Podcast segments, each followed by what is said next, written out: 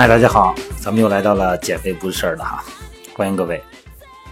今天咱们跟大家聊聊啊平衡的话题，因为每天呢微信平台也好，还是这个每天直播哈，呃，咱们会每天直播的时候呢做中午，有时候晚上也有啊，大家会在直播中交流比较方便嘛，啊，就会问我很多这个训练的时候的平衡的问题。说有的时候呢，一个是姿态评估的校正，呃，这就觉得有没有必要认为；另外一个呢，就觉得这个训练中啊很多平衡不好，啊，就想对平衡有点了解，说是不是我这个体重大呀，或者说我这个年龄在这搁着呢，这平衡就不好了哈。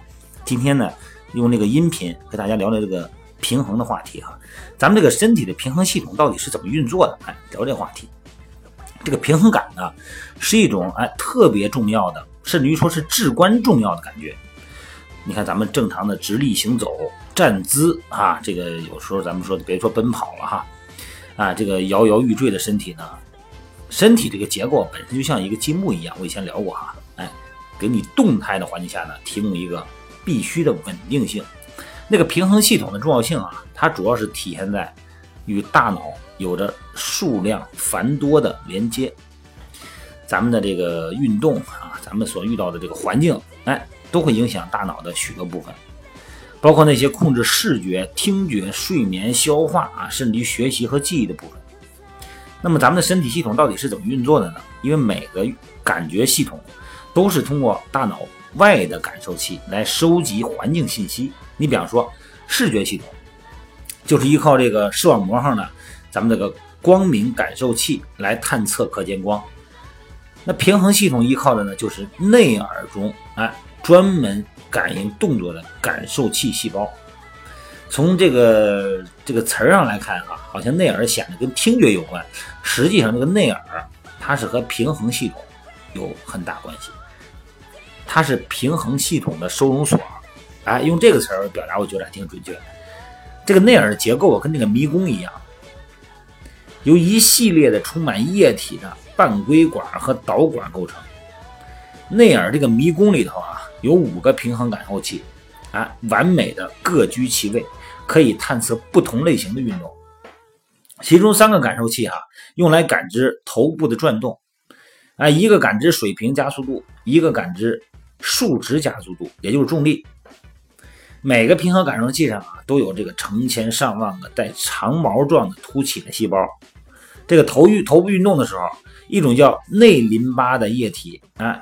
会将长毛这个突触推向特定的方向，引起毛细胞的兴奋。这个内耳中哈，这个淋巴的流动呢十分复杂。哎，当你转动一个装着水的碗的时候，你得过上一会儿，这个水呢才会随着这个碗哈转动而动起来。所有的液体呢，包括咱们的内淋巴液，都会由于惯性产生这样的延迟。当咱们的头哈刚开始运动的时候。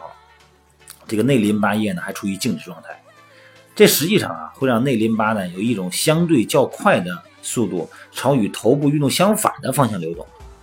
那么这种相对运动呢会让成列的毛细胞朝一个方向弯曲，产生兴奋，于是呢这个探测到了具体的头部运动。这个内淋巴和毛细胞啊这个合作啊非常简洁精准，为咱们大脑呢提供了关于头部运动的恒定的一个信息流。在测定那个头部运动上啊，不管是运动幅度是大还是小，速度快还是慢，甭管是运动方向怎么样，内耳的平衡器官都能表现得很出色。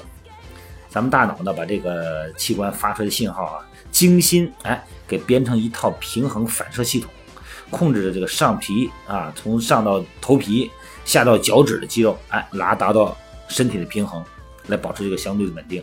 而且值得一提的是啊，这些反射呢，不仅仅可以控制肌肉做出平衡的姿态，还可以控制眼部的肌肉。所以说呢，在这些这个反射系统的合作合作下呢，咱们才能在这个 千变万化、不断运动的外在环境中呢，保持身体的平衡和视野的平稳。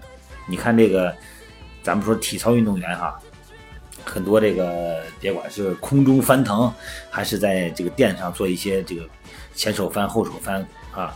这个你看人家的落地很稳啊，尤其是最近特别流行的这个高空速降啊，高空极限运动，包括滑板运动啊，这个极限自行车运动，你看看人在空中完成这么优美的动作哈，而且落地还这么稳，你要咱们感觉就完全是不可能的。实际上呢，经过从小训练，把这个平衡系统训练好了是完全有可能。